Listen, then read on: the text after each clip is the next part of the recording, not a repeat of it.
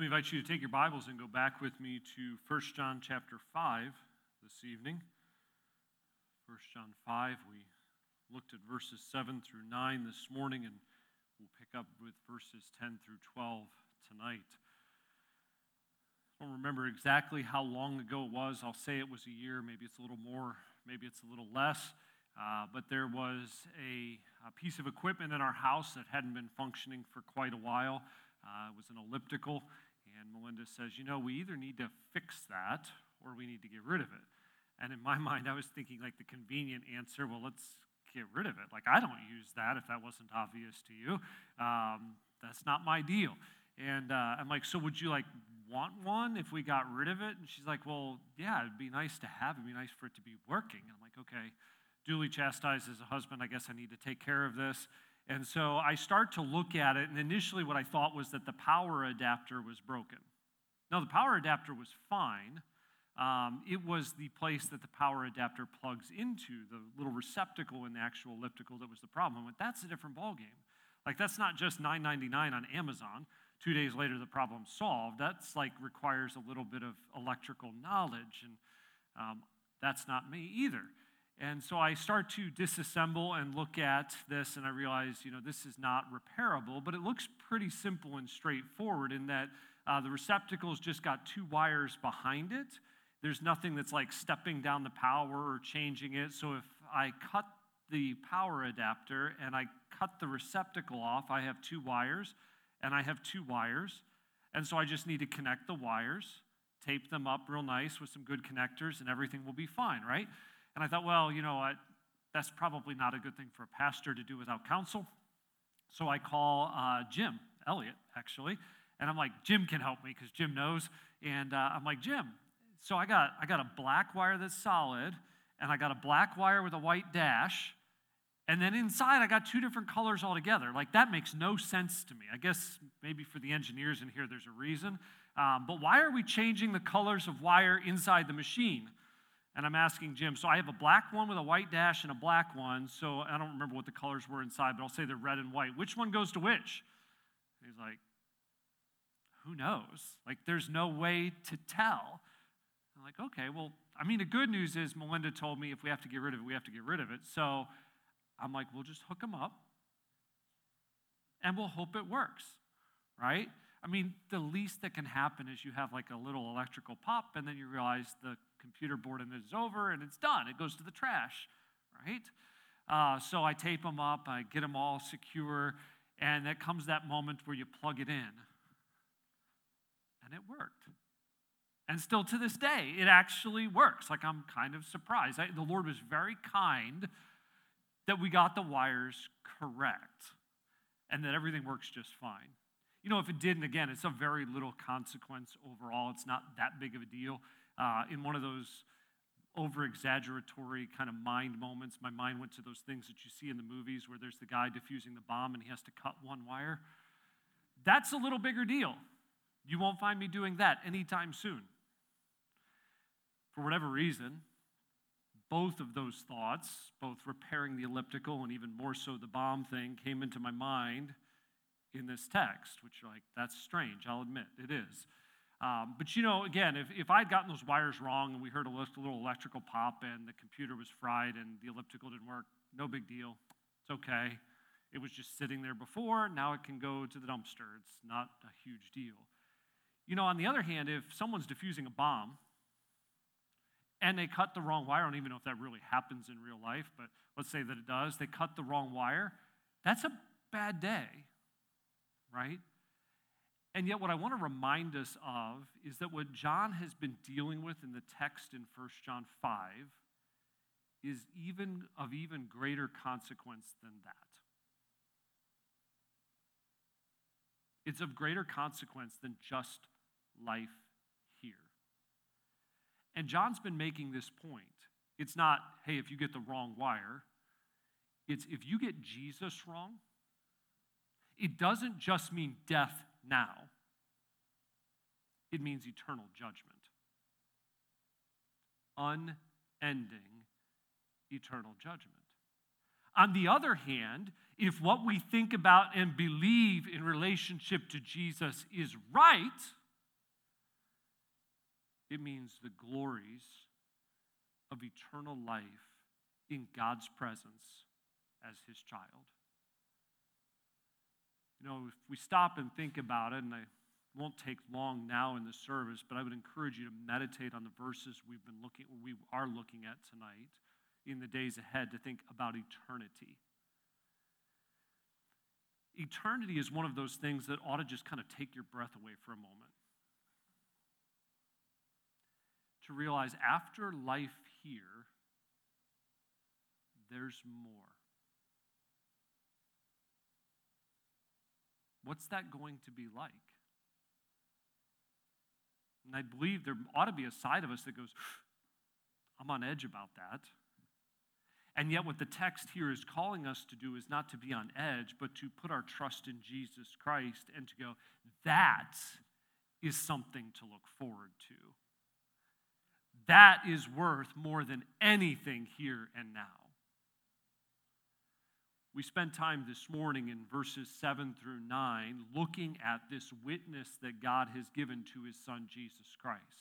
I told you this morning, for those who maybe were in another ministry or weren't here, that in these few short verses, nine different times, the word for witness, whether it's translated bear record or witness or testimony, is mentioned in these verses where we are being told God has witnessed to his son, Jesus Christ. And it is through Jesus Christ that we become a child of God who, as we saw last week, is an overcomer in verses 1 through 5.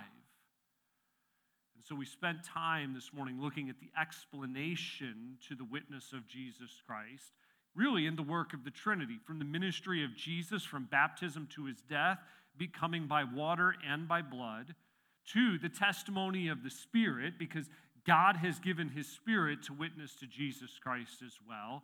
To finally, then, the superiority of God, realizing if God witnesses to something, if God testifies to something, it is far greater than any human witness could ever give.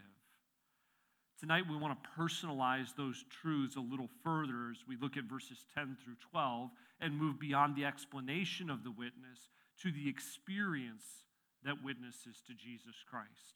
What is it like when God does that work in us? How, how is that work received? And we pick that up here in verse 10 when he says, He that believeth on the Son of God hath the witness in himself. And so, having taught on these things, he begins to apply it and says, Okay, if you've believed, you have this witness in yourself. We look at this experience of witnesses to Jesus Christ. We'll look at it four different ways this evening. First, we see it portrayed in the text positively. Positively. That opening phrase at the beginning of verse 10 He that believeth on the Son of God hath this witness in himself. Here's how you know this positive assertion of truth it is first received by faith. I appreciate the fact that John, in very much simplicity, repeatedly through his epistle, has been saying it is about faith, it is about belief all the way back to the beginning of 1 John chapter 1 and verses 1 through 4. He's pointed to our necessity to believe on the Word, on the Son of God, that Word who is eternal life. It has to be present at the moment of conversion. That's certainly true. We saw that back in 1 John chapter 3, verse 23. This is his commandment that we should believe. And the verb tense there is again a point in time tense. To go, there needs to come a place where we believe on his Son, Jesus Christ. But here, when we come to 1 John 5, verse 10, he's saying, He that is believing, it's an ongoing faith in Jesus Christ. Both are essential to go, I did believe back there, but I am continuing to believe on the Son of God. Even as I say that, I kind of hope that there are three words that come into your mind through our study in 1 John, because we've said them a lot. True faith endures. True faith endures. Yes, we believe at the moment of salvation, at conversion, but here he's telling us he that is believing on the Son of God has this witness in himself. There's this ongoing necessity of faith. It's, it aids our assurance of salvation, if you will. We say it's positively received by faith, but secondly, it comes as we are indwelt by the Spirit. It comes as we are indwelt by the Spirit. In essence, we could look at verse 10 and go, We're given the action, he that is believing, and the result has this witness in himself. Thankfully and wonderfully, the result is we are indwelled by the Spirit of God. We put our personal trust or commitment uh, because we've understood what God has done for us in Christ and salvation. God says, Here's my Spirit to indwell the believer. It's His mark, if you will. It's what He gives to help us remember, You are my child. I was thinking of it this way. Uh, some of you mentioned um, that it was actually 18 years ago today, Melinda and I stood up here and we're married. And you know, when that happens, whether it's when we were married or we've done other weddings here, certainly, uh, there comes a point where most officiants ask the question what token do you give as a pledge that you will faithfully fulfill your vows? Well, ring, right? And then they exchange rings as part of the marriage ceremony. You could say that ring is a reminder. It's to say you are married, it's to identify you to others that you have this committed marriage relationship. You know, in the text here, we're being told at the moment of salvation, God causes His Spirit to indwell us, to help us know, to remind us, to give us an assurance that we are a child of God. This morning, we spent time going to John's Gospel to look at some verses where Jesus said, Hey, after I leave, the Father's going to send the Comforter, and here's what He's going to do it's that assuring, comforting, paraclete kind of work. This evening, we'll go to some non John verses, if you will, that I hope are equally as precious, probably more well known for us. To go, hey, remember what you have. God's put a, if you've believed and are believing on Jesus Christ, God indwells you through his Spirit, which is amazing, undeserved mercy from God. So think of it this way Romans 8, verse 16, right? The Spirit itself beareth witness with our spirit that we are the children of God. It's very similar there in Romans 8 16 to what John's been saying here that you are God's child by faith. And Paul just says it simply God's Spirit works within your spirit to tell you you belong to Him, you're His child. And again, Galatians chapter 4, verse 6 because ye are sons. Because ye are sons, God hath sent forth the Spirit of his Son into your hearts, crying, Abba, Father. It is a wonderful privilege that I do you think we tend to take for granted that God says, I'm going to give you assurance because I'm going to take the third member of the Godhead, the Spirit of God, and I am going to put him in your heart. He's going to testify that you are a child of God, that you have put your faith in Jesus Christ for salvation. It is so kind and merciful of God to help us with assurance. Again, all kinds of experiences, feelings, circumstances, criticism can cause us to question, to doubt, to struggle, to wonder did I, did I mean what I said? Did I do the right thing? Really, in light of the way that I'm living, could this be true? And part of what God has done to help give us assurance as we particularly work through First John is to say, Here is my spirit. You've believed on Jesus Christ and continuing to believe on Him, He indwells us by the Spirit of God.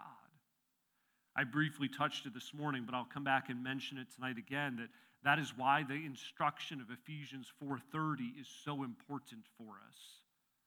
Where it says, "And grieve not the Holy Spirit of God, whereby ye are sealed unto the day of redemption."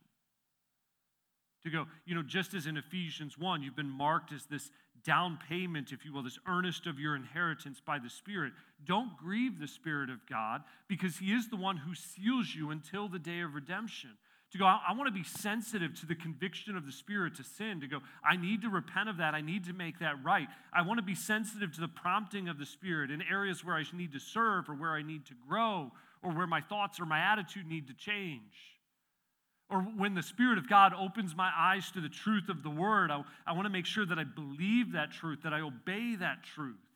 Because I don't want in any way to harm the Spirit's witness as He is a reminder of and a comforter of here's what God has done in Christ.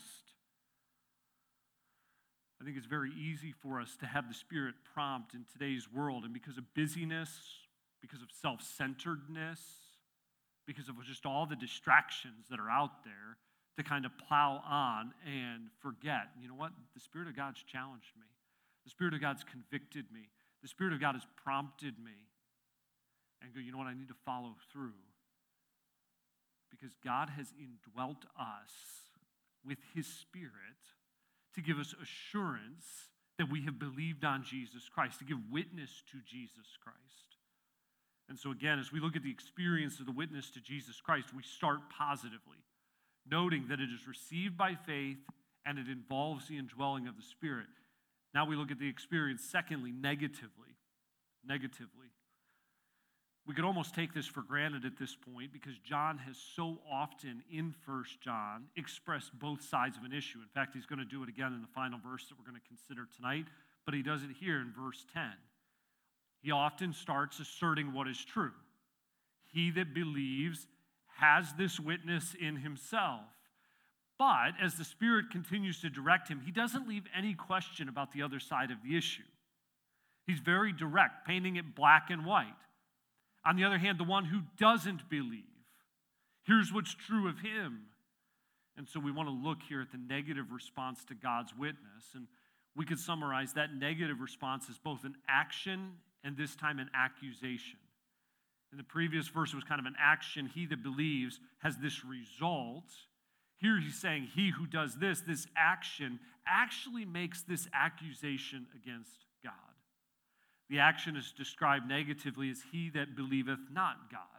Very simply put, the one who is not believing the witness that God has given about his son, Jesus Christ, to go, he is the Messiah, he is the anointed one, he is the Son of God, he is the Savior, is the one who is guilty of what the text says here. He's rejected Jesus. Again, if you look down, just glance down, skip a phrase to the end of verse 10, he says, Because he believeth not the record that God gave of his son. That word record is our word witness again. To go, this individual is not believing what God himself has said about his son that he has sent. We spent time this morning, again, even looking at some of the witnesses that God gave and his commendation of his son. But beyond the action of not believing, look at how John, the Spirit of God through John, makes this indictment against the one who's not believing. He says, The one who doesn't do this actually seeks to make God a liar. The accusation there is in the middle of verse 10 He that believeth not God hath made him a liar. He's rejecting God's witnesses, saying, I don't believe what God has revealed in the record of his son, end of the verse. And so he's painting God to be a liar. It's like what we saw back in 1 John chapter 1, verse 10, that if we say we have not sinned, we make him a liar. His word is not in us. Like to go, hey, I don't have any problem with sin. I don't sin. He's like, that's not true. Okay? We're actually countering what God has revealed. Here he comes back again using similar language to say that this individual who has come to believe that God's record about Jesus isn't true is seeking to make God out as a liar. He's come in the past to believe God wasn't right. He continues to believe so. We could maybe say it in a way that I think helps our thinking this way He's designated God as unreliable or not trustworthy. To go, no, I don't, I don't buy what God says. I would remind you, sadly, but I think importantly, that we live in a world today, particularly in America that at one point people looked and went, well, America's like a Christian nation. Like there's a lot of people who believe, and man, there's a lot of good heritage there to realize there are a lot of people today who go, yeah, I used to believe that. Or, yeah, people used to believe that, but that's so outdated. And they look and go, I don't buy that anymore. And in the pluralistic, kind of postmodern idea of our day, it's like, well, there's lots of good concepts of God. And even as we saw this morning, John's been hammering home there's really only one that we can believe on. It's Jesus Christ, and the Spirit will give witness to that truth, which is the only truth. We certainly live in a day where there are plenty of people who don't believe what God has revealed about his Son. I mean, all you have to do is listen to the statements of many, hopefully not us, but I'd encourage us to be careful about what we say, where people go, well, you know, my concept of God is just kind of like, I don't think Jesus would ever. It's like, well, let's make sure that if we make those statements, that they're dictated here, right? Because like I don't understand how God could be loving and do. It's like, well, if, if in Scripture we see God does, we can't disagree with His record. What we're reading about in verse 10 is certainly a serious offense to doubt God, to make him out to be a liar or unreliable, it certainly deserves condemnation and judgment. Already in verse 10, where we've start, started tonight, John's painted a very clear dichotomy. There's two groups of people the believing, they have a witness in themselves. The unbelieving, those who doubt what God has said, they make him out to be a liar. As we continue to look at the experience, the witness to Jesus Christ, we've looked at it positively and negatively. Third, we want to look at it in the text graciously. Graciously. There's probably a number of adverbs we could use to describe what verse 11 says, but I hope, again, it's a wonderful truth for you to consider because what's at stake is eternal life. God's made it freely available through his Son. I didn't take you back there. You can flip back and look, but even at the outset of his letter in 1 John 1 1 to 3, John has said, We're telling you what we've seen, what we've heard, what our hands have handled of the word of life, because that he has eternal life. Right at the beginning of the letter, he pointed to that reality. Now, as he gets ready to conclude, he's coming back to it. And so we read these words in verse 11. And this is the record. That word record, as you might guess by now, is our word witness yet again.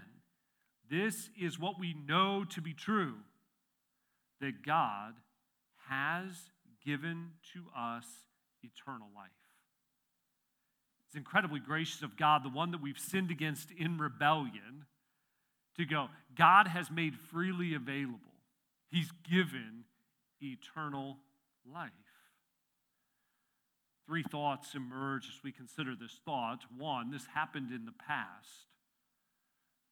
Again, the verb tenses are aorist to go, God has already done this. Historically, we can point back and say, Jesus came, He lived, He died, He rose again. He accomplished what was necessary for salvation so that eternal life could be freely offered.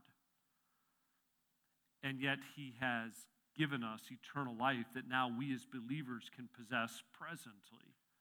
So, one, this experience, the witness to Jesus Christ graciously happened in the past kind of as a theological thought or maybe a scriptural thought from other texts in First John, we say, secondly, this not only happened in the past, it's given as a promise.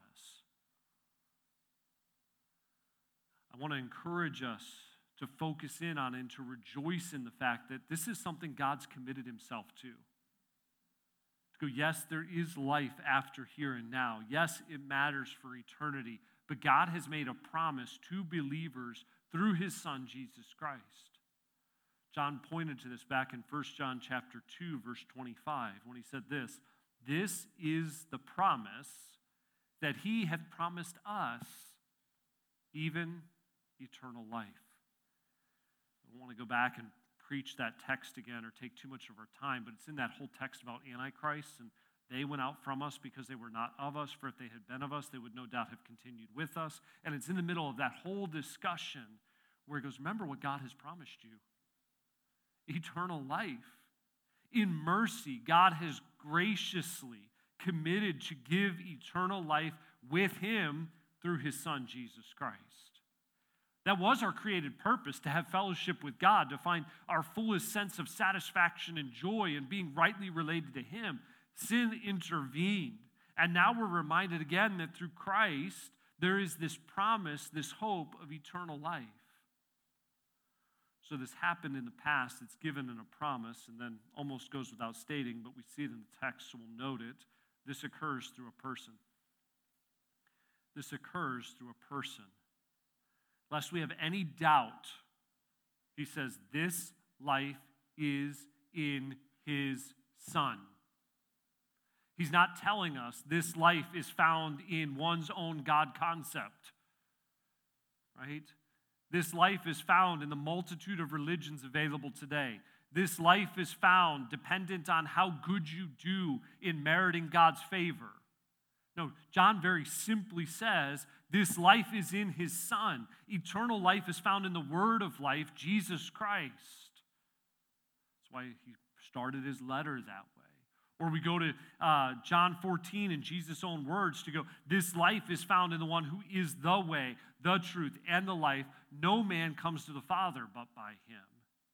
There's no other means to this promise but through Jesus Christ.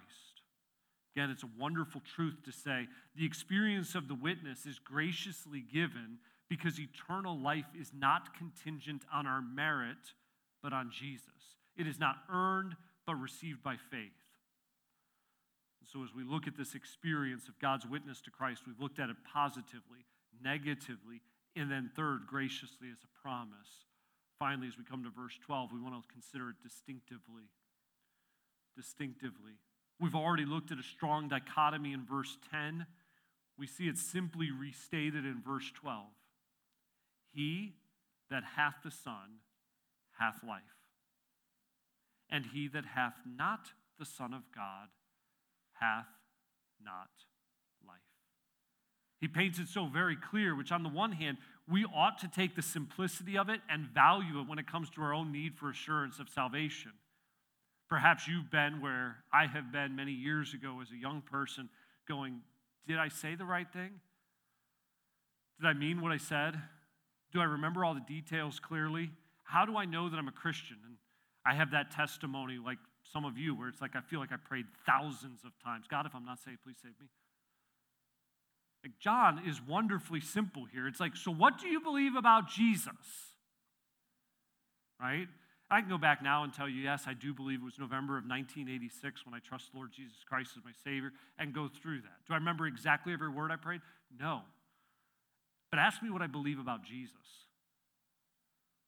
Because he tells us here the one who has the Son, the one who has believed on Jesus as the Christ, the promised deliverer, who shed his blood, died on the cross, right, by water and by blood, and rose again, is saved. The one who has the Son hath life, and the one who does not have the Son of God hath not life.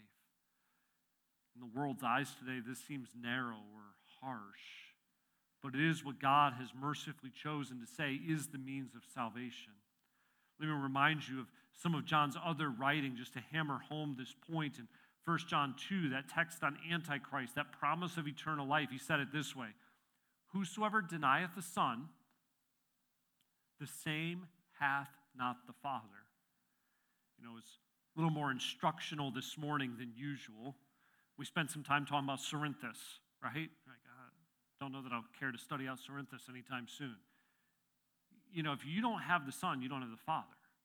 That's why what he says, or his heresy, is so uh, wrong. 1 John 2 23, whosoever denieth the Son, the same hath not the Father. He that acknowledgeth the Son hath the Father also. Or even along these lines, think of the very familiar words in first or in John chapter 3, not just in verse 16, but in the verses that follow. For God so loved the world that he gave his only begotten Son that whosoever believeth on him should not perish, but have everlasting life.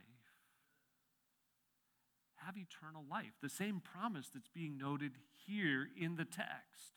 But if we continue on, he said, For God sent not his Son into the world to condemn the world, but that the world through him might be saved. It's like, don't get this wrong. Here's why God sent his Son He sent his Son to provide salvation.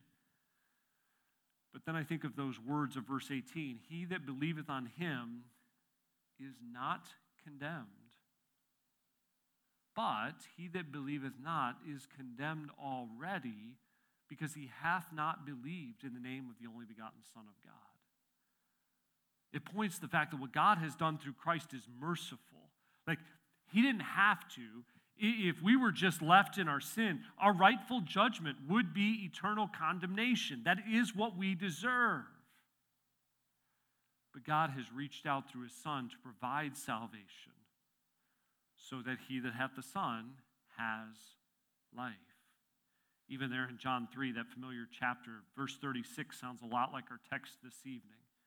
He that believeth on the Son hath everlasting life. He that believeth not the Son shall not see life, but the wrath of God abideth on him. Continues to be a burden of mine. I've referenced it a couple times recently, but I'll point it out here as that text notes it. Like you do realize that our sin rightfully warrants God's wrath. We live in a world that wants to present God on one end of the spectrum. Either God's just angry and distant and doesn't care, and there's so much bad in the world, I'm just going to reject him. Or on the other hand, for people to go, you know, God just is nothing but love, and there's no way God could be angry. There's no way God could have wrath. And yet the scriptures clearly teach both. And yet, as we look here, we see God has done what is necessary through his Son to say, here's life freely, graciously, mercifully offered by faith in him alone. But if you don't receive him, God's wrath abides on you. As we consider these thoughts, I think there's at least three responses that we ought to walk away from today. On the one hand, I don't want to miss the opportunity to say there might still be a need to receive Jesus Christ as Savior. To recognize whether you're young in the room or older, there's never been a time where I said, God, I am a sinner. I'm believing on Jesus who died and rose again for my sin. God, I'm just asking you to save me. So there might be a need to receive Jesus as God's Son, as Savior, in light of the verses we've looked at today. It's as simple as talking to God in prayer confessing your sins, saying, God, I am a sinner, and believing on Christ's death and resurrection and asking Him to save you. For believers, I think there's a need to reflect on what God has done. Like to again just stop to think eternity. And then to rejoice in the fact that God has promised eternal life, everlasting life through his Son and to rejoice in that. And then, third, believe there's an implicit challenge for us to say we have truth, to share it with others.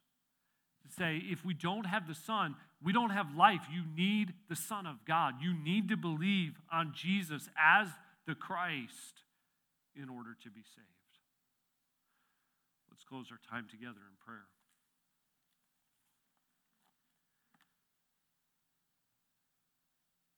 Father, once more we come before you, humbled and grateful for